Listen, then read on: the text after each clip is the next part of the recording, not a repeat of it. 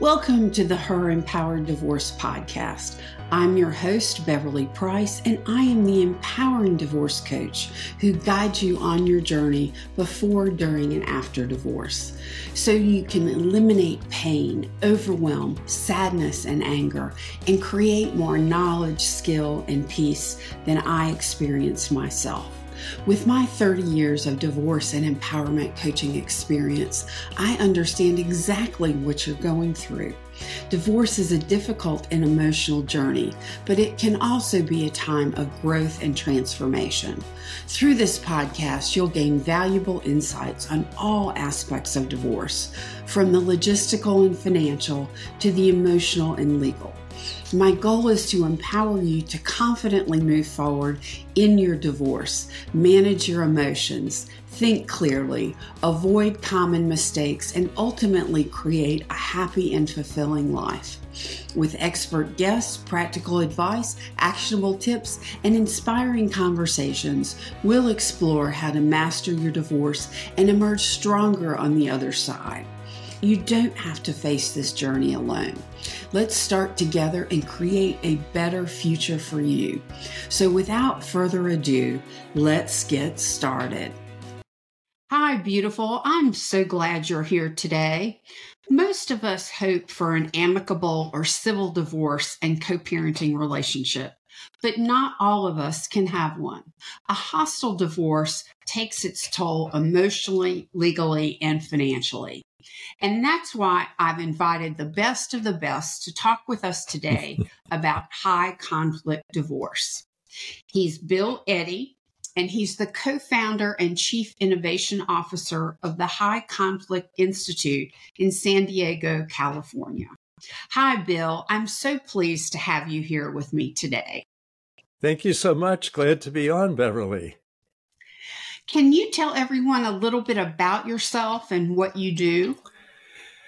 Well, um, I'd say I started out as a licensed clinical social worker doing child okay. and family counseling in outpatient clinics and psychiatric hospitals. But mm-hmm. I really liked conflict resolution, and a lot of the families I worked with uh, were involved with divorce and legal disputes. And so I decided that I really wanted to do a lot of mediation, but mm-hmm. that I should become a lawyer to do that, which isn't okay. required, but I decided right. to take that path. So I got a law degree and decided I should practice law for a couple of years um, before just doing mediation. Well, that lasted 15 years. I represented mm. clients in family court. And from the experience of being a counselor who became a lawyer with a mediation mindset, I realized that there was a percent of cases that really were high conflict, not because of the issues. They had the same issues parenting schedule, child support, all of that, but because of their personalities. Mm-hmm. And when I was trained as a therapist, I was also trained in personality disorders, and that was 1980. So uh-huh. I've got over 40 years thinking about personality wow. disorders in legal disputes, divorce, etc. So there's this percent of cases, maybe 10 to 15% of cases where it's the personality and the ways to deal with that became what I really studied and focused on and started teaching and writing about. So that's how I got here. wow, what a combination of skills. That's amazing. You mentioned there was a percentage of people in a high conflict situation. Do you have any guesstimate as to what that percentage is of overall divorces? Well, people talk about high conflict divorces, and a little bit how you define it, but most places you're seeing in the courts, judges, uh, etc., it's really put between 10 and 20 percent. Wow. And since I see it, yeah, so the courts will tell you that probably 80% of their time is spent on 20% of the cases. And that's your high conflict cases. Some judges say it's a three inch file that's how you know it's a high, three inches or more. Um, some people say two years or more in court. I I kind of define high conflict as a preoccupation with blaming others and not taking responsibility, a oh. lot of all or nothing thinking, and unmanaged emotions that take over may not be obvious, but they're driving the person. And extreme behaviors that from time to time, high conflict people do things 90% of people would never do. So many times I think of it too as it's sometimes it's not necessarily the message, but it's the delivery. And it's yeah. that feeling of hostility. And I even go back to um, that I think one of the most important conversations you can have is that first conversation with your spouse where you're telling them you want a divorce, because I think the tone of that can set the tone for the remainder of the divorce and co parenting. Because if there's hostility there, it breeds hostility. I think you're absolutely right. What people don't realize is you get back what you put out. Yep. And so if you can put out calm and matter of fact and reasonable, you're more likely to get that back. And mm-hmm. a lot of people kind of jump the gun by thinking, well, the other person's going to be aggressive, so I have to start out really aggressive. Right. And that ends up escalating things unnecessarily. So I totally agree with you. Yeah. Absolutely. And you talk a little bit about that you studied personality disorders. Can you tell yeah. us a little bit about what is a personality disorder? Yeah, so personality disorders are a diagnosis in the diagnostic manual for mental health professionals. And the manual says that about 10% of the adult population has a personality disorder. So when I said 10 to 20% of court cases, I think it's because they often end up in court, in conflict. So that's right. why it could be twice as many in court than in the general population. But that's substantial if you figure that people, say, with alcoholism tend to be about 7% of the adult population. Um, people with uh, depression, anxiety, all of these things, that personality disorders are really a significant part of the population, but don't aren't obvious except mostly in close relationships. So personality disorders tend to show um, uh, a rigid way of thinking and being. They have a narrow range of behavior and they repeat and repeat and repeat that even when it's self defeating. And so it's the, the main thing about personality disorder is a person stuck in a narrow range of behavior. Now, in some cases, that's high conflict behavior. In other cases, it may be more avoidant behavior or uh, obsessive compulsive personality style behavior, which often doesn't affect other people as much as it affects the individual with the disorder. Um, but four of the personality disorders show up a lot in our high conflict cases. That's narcissistic, borderline, antisocial, and histrionic. And they each have characteristic patterns of behavior, but they also often have three characteristics, and that's domineeringness, vindictiveness, and intrusiveness. And this is research that explains that, that tends to go with those four uh, high conflict personality disorders, which are also known as cluster B personality disorders. So that's a real brief uh, start on personality disorders. It's stuck behavior more than anything else. You said earlier that it can be stuck behavior that's even to their detriment. Yes. Is is there reasoning with these people to point out, for example, how it's hurting them to get them to stop? Can you reason That's, with them? One of the things we teach is to forget about that. You're not okay. going to be because they have what's called an enduring pattern of behavior. And that means that they're not going to change their behavior. And that means they're not going to reflect on their behavior. So they're preoccupied with what everybody else is doing and blaming you, saying, you know, you do this, you do that. And it's all this you, you, you finger pointing.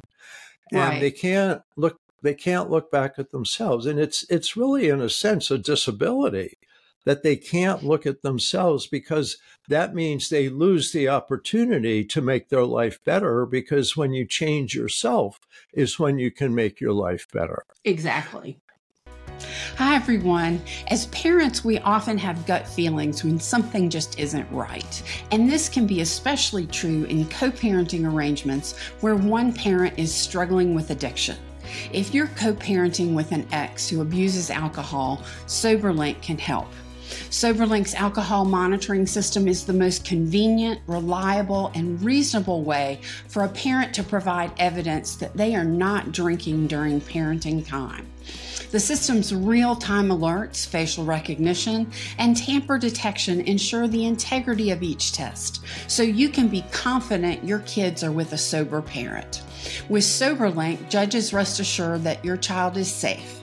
Attorneys get court admissible evidence of sobriety, and your kids are able to maintain healthy relationships with both parents. To sign up, SoberLink's offering $50 off your device for our listeners. Visit www.soberlink.com slash empowered, and that will be in the show notes as well. Yeah. Yeah. I always like to say if I'm not the problem, there is no solution to changing myself. But with these people, I think there's not that kind of thing. Yeah. So it's frustrating, but they're not going to have insight. You're not going to persuade them of things. So what we say is instead focus on what your choices are now and give people choices. Say, look, um, I'm not going to argue with you about the past. Let's look at what we can do now. Let's look at what our options are, our choices. If we're having that first conversation about wanting to separate and get a divorce, is say, you know, we could go to mediation, and that's what I hope we'll do.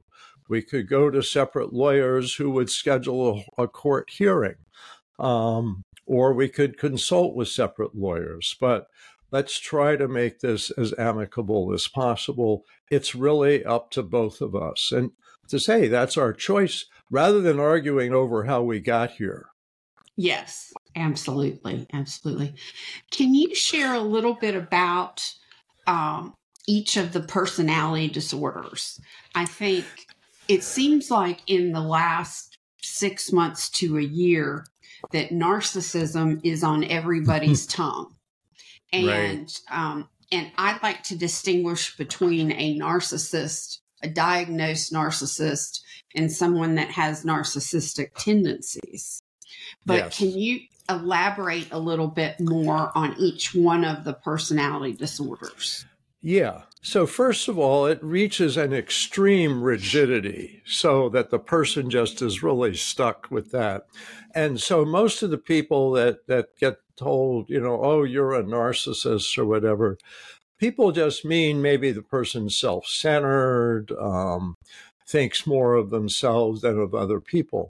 But the diagnosis includes several characteristics including um, a lack of empathy for others. And mm. this is this surprises people sometimes how much they really don't care how other people feel and may be willing to embarrass and humiliate the other person. Yes. Um, a drive to be seen as superior. That in order to be seen as superior, they have to point to somebody who's inferior. And so if you're their partner, then you're the prime suspect for being pointed out as look at what she does wrong. She does this wrong. She does that wrong. Isn't this? She's so ridiculous. She's just like hopeless. And I, on the other hand, am excellent at everything in the world, says the narcissist. Right. And so it's that need to put people down, the demeaning, belittling statements that comes with the disorder. Um, a drive for admiration that's out of proportion to the reality. Okay. Um, and that's part of the disorder. So, fantasies of extreme power, beauty, wealth, um, all of this. And so you'll find narcissists, people with narcissistic personality disorder, are always pumping themselves up and telling everybody else how wonderful they are and and really exaggerating things. You know, I mm-hmm. met so and so, and you find out that they were in a room with 200 other people with so and so. And they never talked to so and so, and so and so never. But but they were in the room, so they say I met so and so. So it's but but to me the biggest things and the hardest is that that drive to put people down, to belittle people, insult mm. people, um, and the lack of empathy. And and a lot of people don't think about that, but that's that's the hard core of narcissism. And if you're on the receiving end of that, that can really cut into your self-esteem and Absolutely. make you really doubt yourself. So that's the characteristics with narcissistic personality disorder. Go ahead. Okay, so borderlines next. Yeah, let's go with borderline. And by the way, there was a study that said that the US population, about 6%, have narcissistic personality disorder, adults, and about 6% have borderline personality disorder. But a lot of them have both. So there's mm. there's overlap with these. So characteristic, the biggest characteristic of borderline is really wide mood swings. So it can be incredibly charming, friendly, wonderful, and then just change on a dime and they're attacking you. You're the worst person in the world. So they idealize people, then they devalue them. And so, and this is true of everybody in their life, including themselves. They're going to say, I'm wonderful, I'm perfect, I don't need to change. And then another day, they may even be suicidal. It's like, I'm the worst person in the world. I'm so wow. disgusted with myself, um, this and that. And so emotions really drive the person in many ways. They call it emotion dysregulation. And so borderline really suffers from emotions just taking over at the worst times, uh, damaging relationships, damaging career possibilities, getting them in trouble, um, harming their relationships with their children because kids have a really hard time with a parent with wide mood sure. swings. Kids sure. need stability, they need security. And so this is kind of the, the key characteristics, but part of the wide mood swings is sudden and intense anger. And it's mm-hmm. often totally by surprise. And that's really hard if you're the spouse or partner of someone like that. You never know when it's coming. You're walking on eggshells. Right. Um, and likewise for kids, it's hard for kids because they never know. I got to please mom or dad so they don't yell at me and and so everything's kind of unstable and insecure now does alcoholism play into that? Because i know a part of that is very unstable behavior and you know a lot of remorse and then a lot of um, anger and tension but the the big mood swings yeah, so all of these four cluster B personality disorders have a higher incidence of alcoholism. They okay. tend to go to drugs or drugs and alcohol. For some, it's drugs, some, it's alcohol, in many ways to try to manage their mood. And sometimes, when I worked in a psychiatric hospital with a drug and alcohol treatment program, we'd get people clean and sober, and some of them would actually behave worse. And often that's because they had personality disorders. And so the the lid came off in a sense that they were using right. drugs to manage self-medicate. yeah. Yeah. Yeah. So we would see them get worse realize we got to deal with personality disorder. They got to really work at self management, distress tolerance, all of these things. So so that that can exaggerate it um, because they seek that for relief, but it doesn't give relief. It creates more right. problems. Yeah. Absolutely. And how about antisocial behavior disorder? This one is a smaller percent. They say about 4% of the adult US population. Um, and also some overlap with borderline, some with narcissists. But antisocial, the, the things that stand out, first of all, they lie a lot. They lie about everything. Narcissists exaggerate and maybe lie a little bit, antisocials just lie about everything. They fabricate things that totally don't exist. Um, they'll tell stories, and I've seen many court cases where they've been very persuasive because they'll say, you know, the mother is gatekeeping. She's blocking me from having a relationship with the children. This is terrible. Um, she's abusive. She's alienating. She does everything wrong and she's stupid and blah, blah, blah, blah, blah next thing you know, the judge is coming down hard on the mom, saying, Mom, you've got to share the kids. And mom's like, I do. He's got the kids more than half the time. Mm-hmm. And and yet it doesn't sound like it because they're making stories up. Gotcha. And I've seen some bad cases, false allegations against moms with dads with antisocial um, personalities.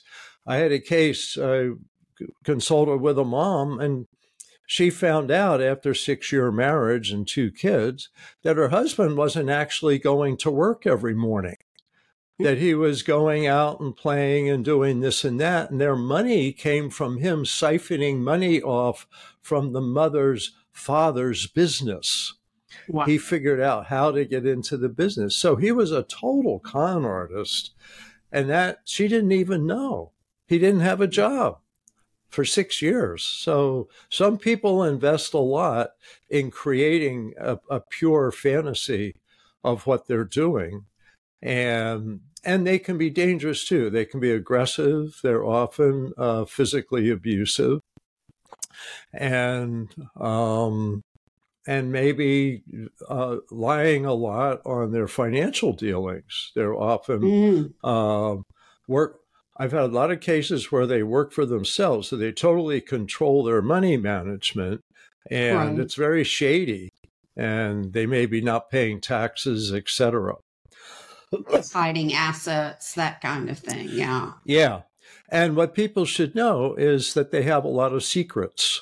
So if you think you have an antisocial partner and they lie all the time, they probably have secrets that you want to see if you can discover. Gotcha. They also can't keep track of their lies. So if you're in a court case, it's often pointing out, well, wait a minute, that's the opposite of what he said yesterday. Yes. Absolutely. I have a client that's going through that right now. Yeah. Absolutely. And courts really have a hard time figuring out these cases. They often, yeah. first person to say, here's what the story is, they adopt that story.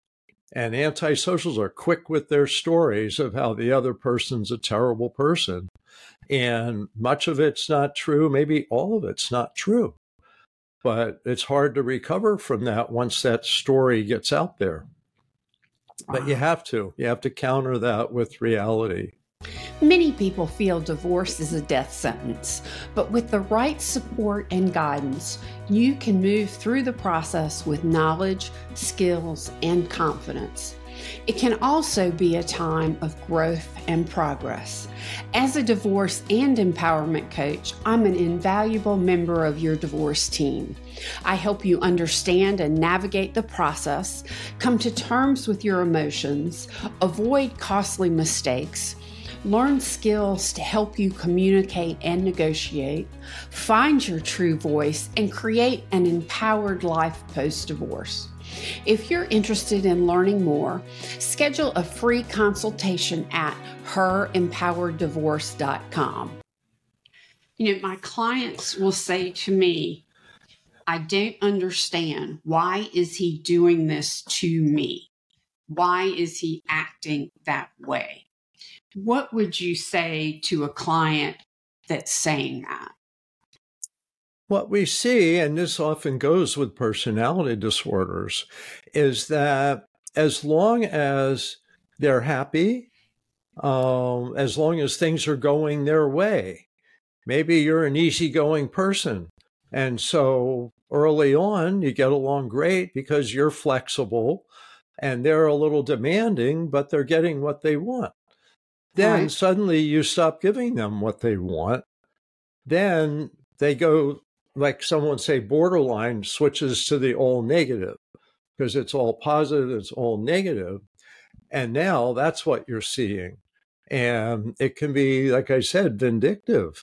Um, and they they blame a lot. All the personality disorders don't connect what happens to them to their behavior. So they're preoccupied right. with blaming other people, especially their partner. So it's not unusual. It catches people by surprise. But this side of the person has always been there. It's just been dormant while things have been going well. The average person isn't like that. They're not going to be vindictive. They're going to go, whoa, you know, what can we do here? But right. people with personality disorders kind of go from one extreme to the other extreme. And now that's what you're seeing in a court case. Are these disorders genetic or is it environment or how they were raised? And the answer is yes. All of the above. All of the above seem to be three main factors in personality development. I used to say it was early childhood was the biggest factor, but I would say now genetics may be the bigger factor because I've worked with a lot of people who have families, say they've three or four kids in the family and they're all adults now. One of them has a personality disorder and the others don't and yet they were all raised the same way. The Their same. early childhood was the same. No abuse history, um, no trauma history, and yet one comes out as very difficult to deal with in close relationships, and the others are flexible and relatively easy. So I think the genetic roll of the dice may be the biggest factor. However, early childhood can be a huge factor. And for some people, that is the primary factor, especially if you're abused in those first five years, and really, especially if you're abused by a parent. So if you have gotcha. a parent who's beating you up or sexually abusing you or neglecting you and just not paying attention, um, that becomes part of your development. And it's much harder to overcome that. Um, and by adulthood, you know, that can be kind of stuck. Uh, you may see the world in very negative terms because you grew up in a negative world. And so right. you get the feeling sometimes people with personality disorders have a chip on their shoulder. That's what it feels like. And oh, it comes, okay.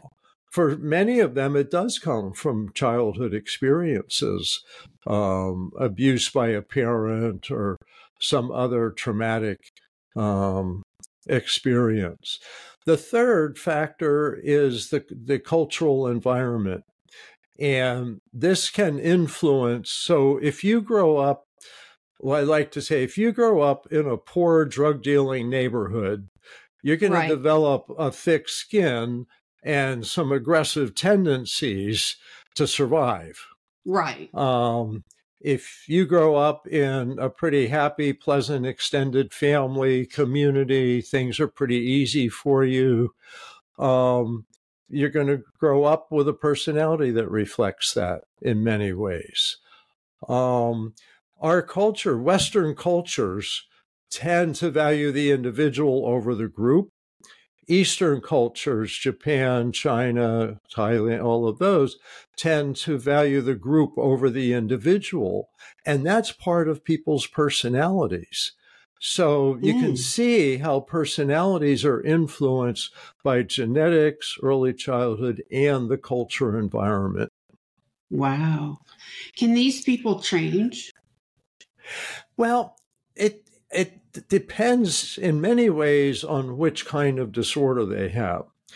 Nowadays, we're seeing a lot of success with treatment for borderline personality disorder, especially a method called DBT, dialectical behavior therapy. And what it teaches is people with, remember those wide mood swings, teaches them to manage those better. And things they can tell themselves. And rather than overreacting to stress, is learning what they call distress tolerance, how I can allow myself to be in a stressful situation without having to react. Uh, so a lot of it's self talk, what they tell themselves. Uh, some of this they learn in group therapies, and some of it's just daily um, managing your life in a way where you don't overreact to things, that you're more proportional. Like if you get angry, that you can be a 10 angry instead of a 100 angry about somebody, you know, spilling the milk or something. Gotcha. Absolutely. So now, let me mention that's borderline. So that's maybe the right. most hopeful. Narcissistic, some of them do progress, but they have to have a really good therapist that knows how to balance confronting them on their self defeating behavior and supporting them for who they are. You have to have a balance because if you confront too hard, you lose them.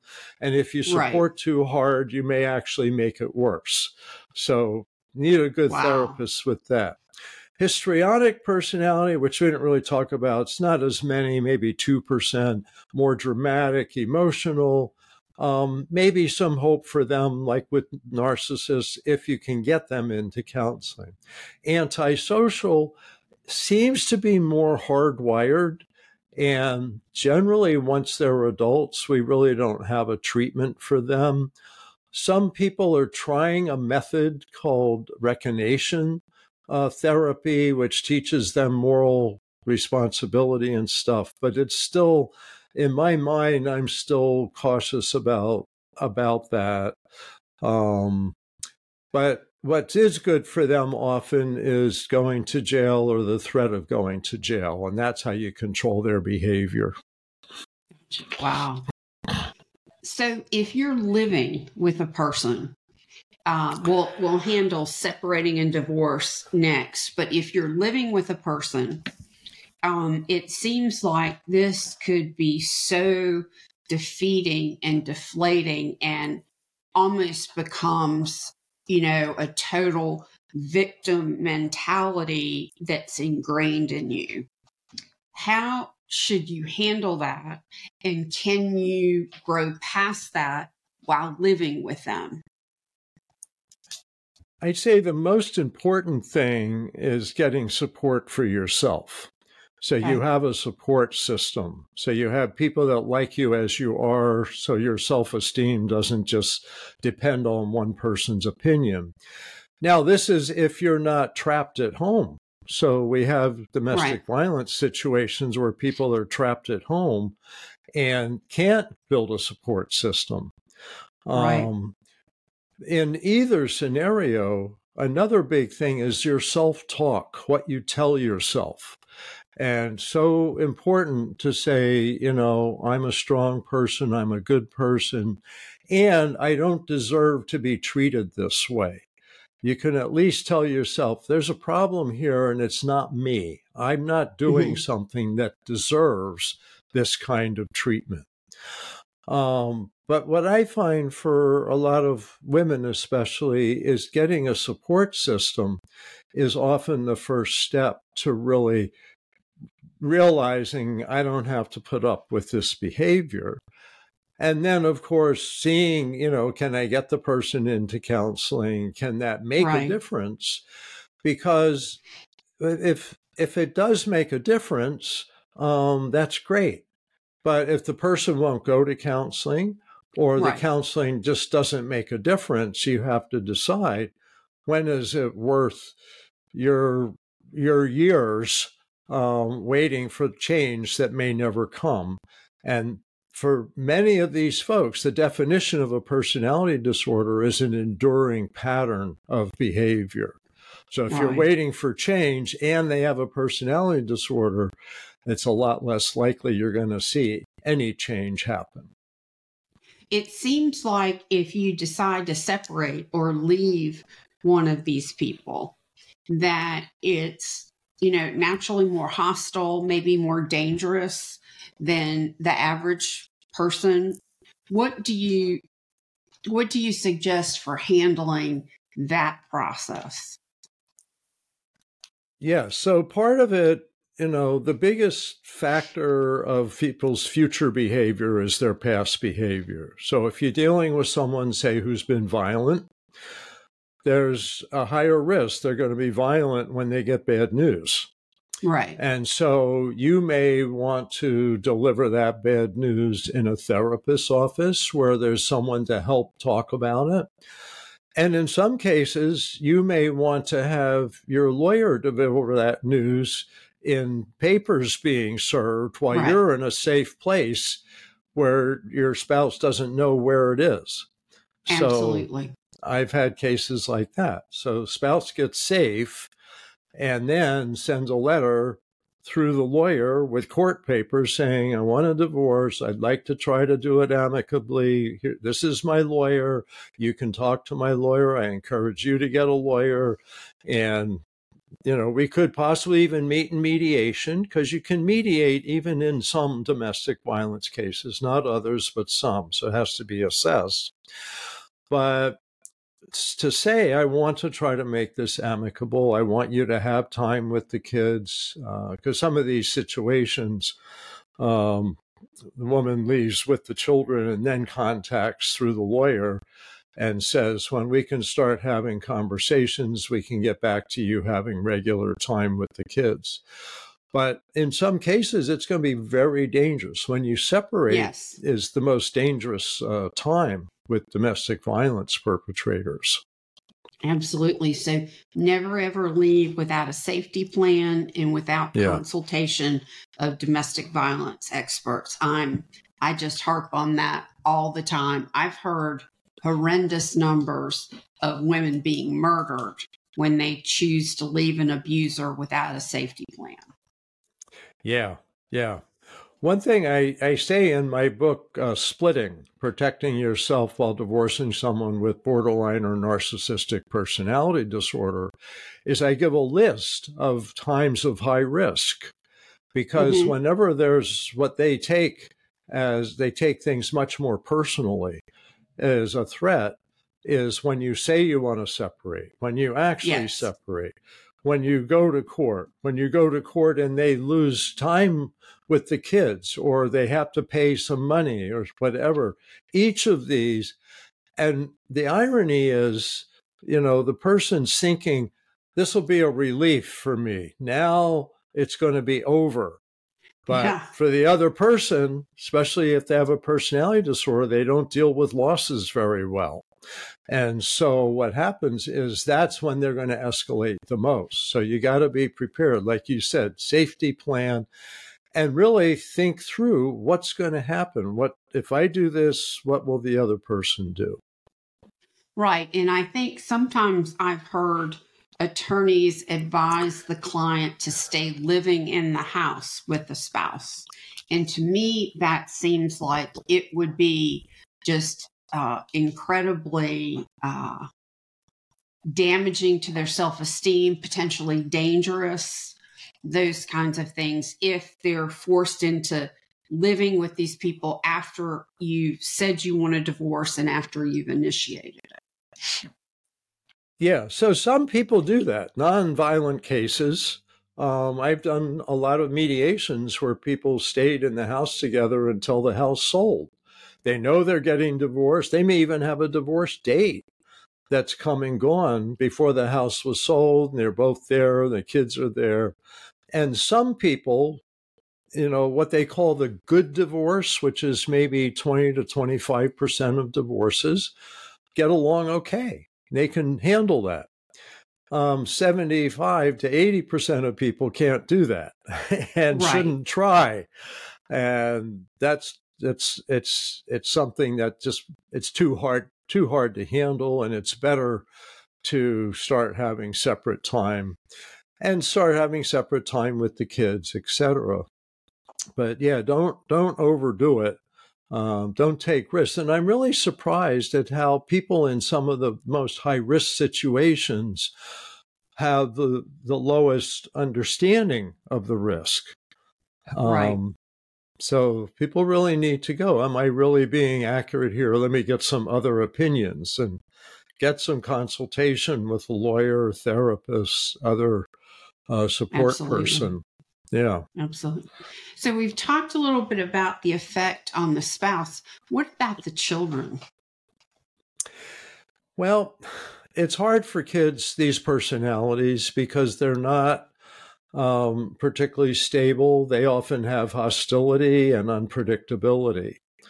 Um, there was a study done, a big study done in Norway of 900 kids whose parents had uh, traits of personality disorders. And what they found is as young as five and six, they were already starting to have emotional difficulties related wow. to that.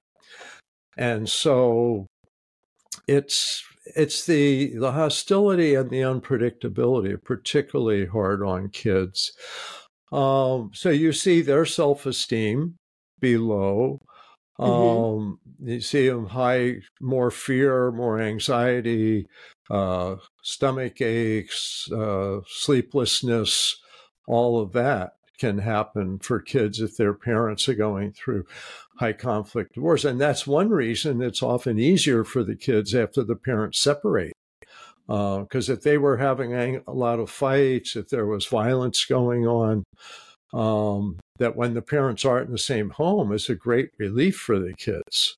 Yes. Uh, so that's that surprises a lot of people. Oh, aren't you sad your parents separated? It's like, no, I'm glad the fighting's stopped. yeah, some relief. It's Absolutely. not every night.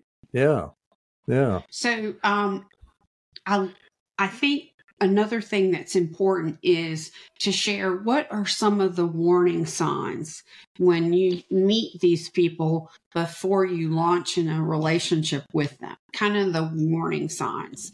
And i think what i've observed is some people move from one relationship to the next very quickly without learning what happened and what are the warning signs. So what would you suggest well, first of all, is we suggest waiting at least a year to make a major commitment because you might not see any warning signs for six months or nine months. Usually by a year, you're going to see.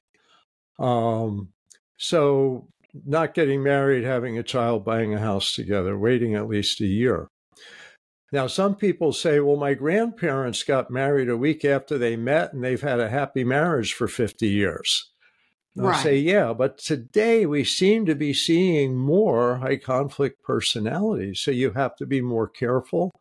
And people don't know people as well. You know, you used mm-hmm. to grow up in a small neighborhood and everybody knew so and so and go, watch right. out for so and so.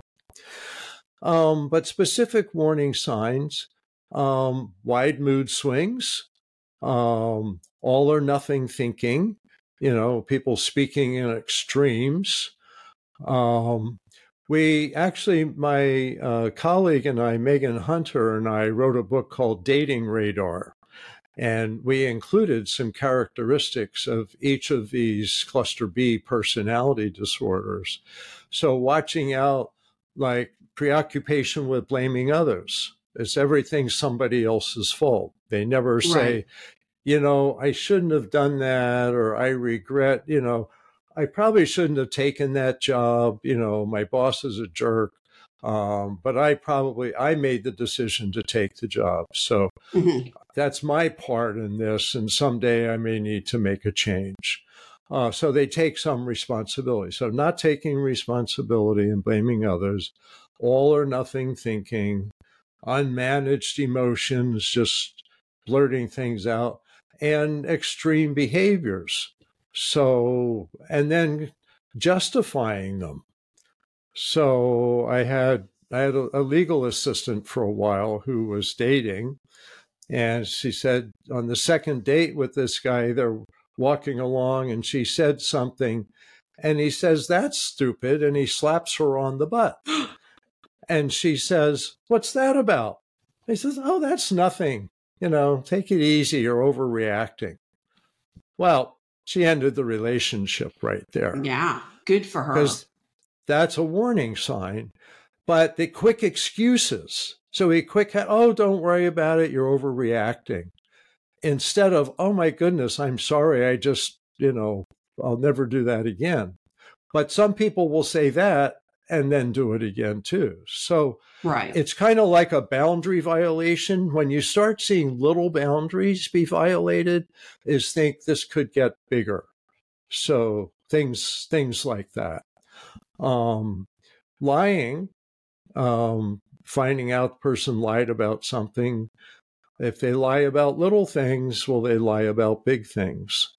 So those are some of the the warning signs, but just the characteristics that I've explained with, you know, the belittling behavior of narcissists, the mood swings of borderline, the lying of antisocial, the extreme drama of histrionic personalities. Those are kind of the warning signs for those. I see we've heard a lot about love bombing. Is that something that you recognize as well? Oh, yes.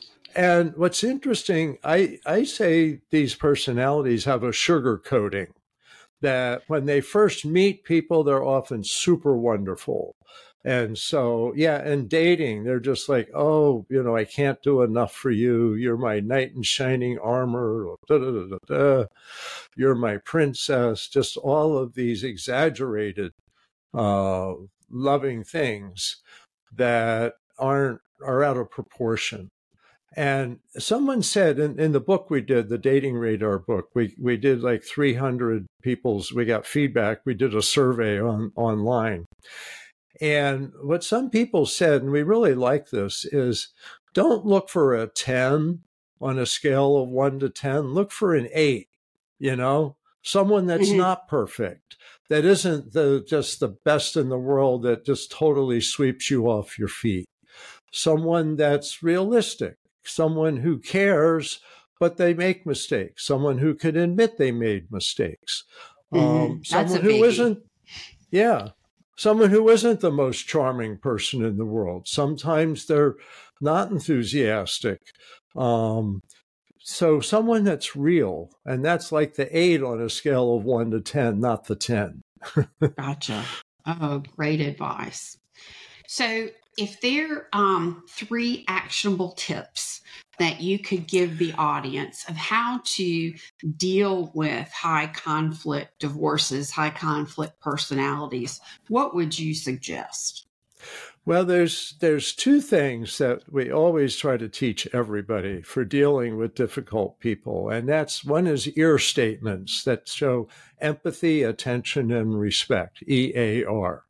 And so to calm down an upset person in the moment is try to find something you can say that shows empathy, attention, or respect. So if you're dealing with a narcissist, they really like respect. So say, look, I respect your relationship with our daughter. I'm going to support you having time with her. Let's work a schedule out. Um, and and something that's reasonable here. So sprinkle your conversations with the word respect that's real, nothing exaggerated. Don't say more than you mean. Right. Um, so that's a statement in a difficult conversation. We encourage, there's so much by email. We have a method called BIF. It's brief, informative, friendly, and firm. And we have a book for co parents. It's BIF for co parent communication.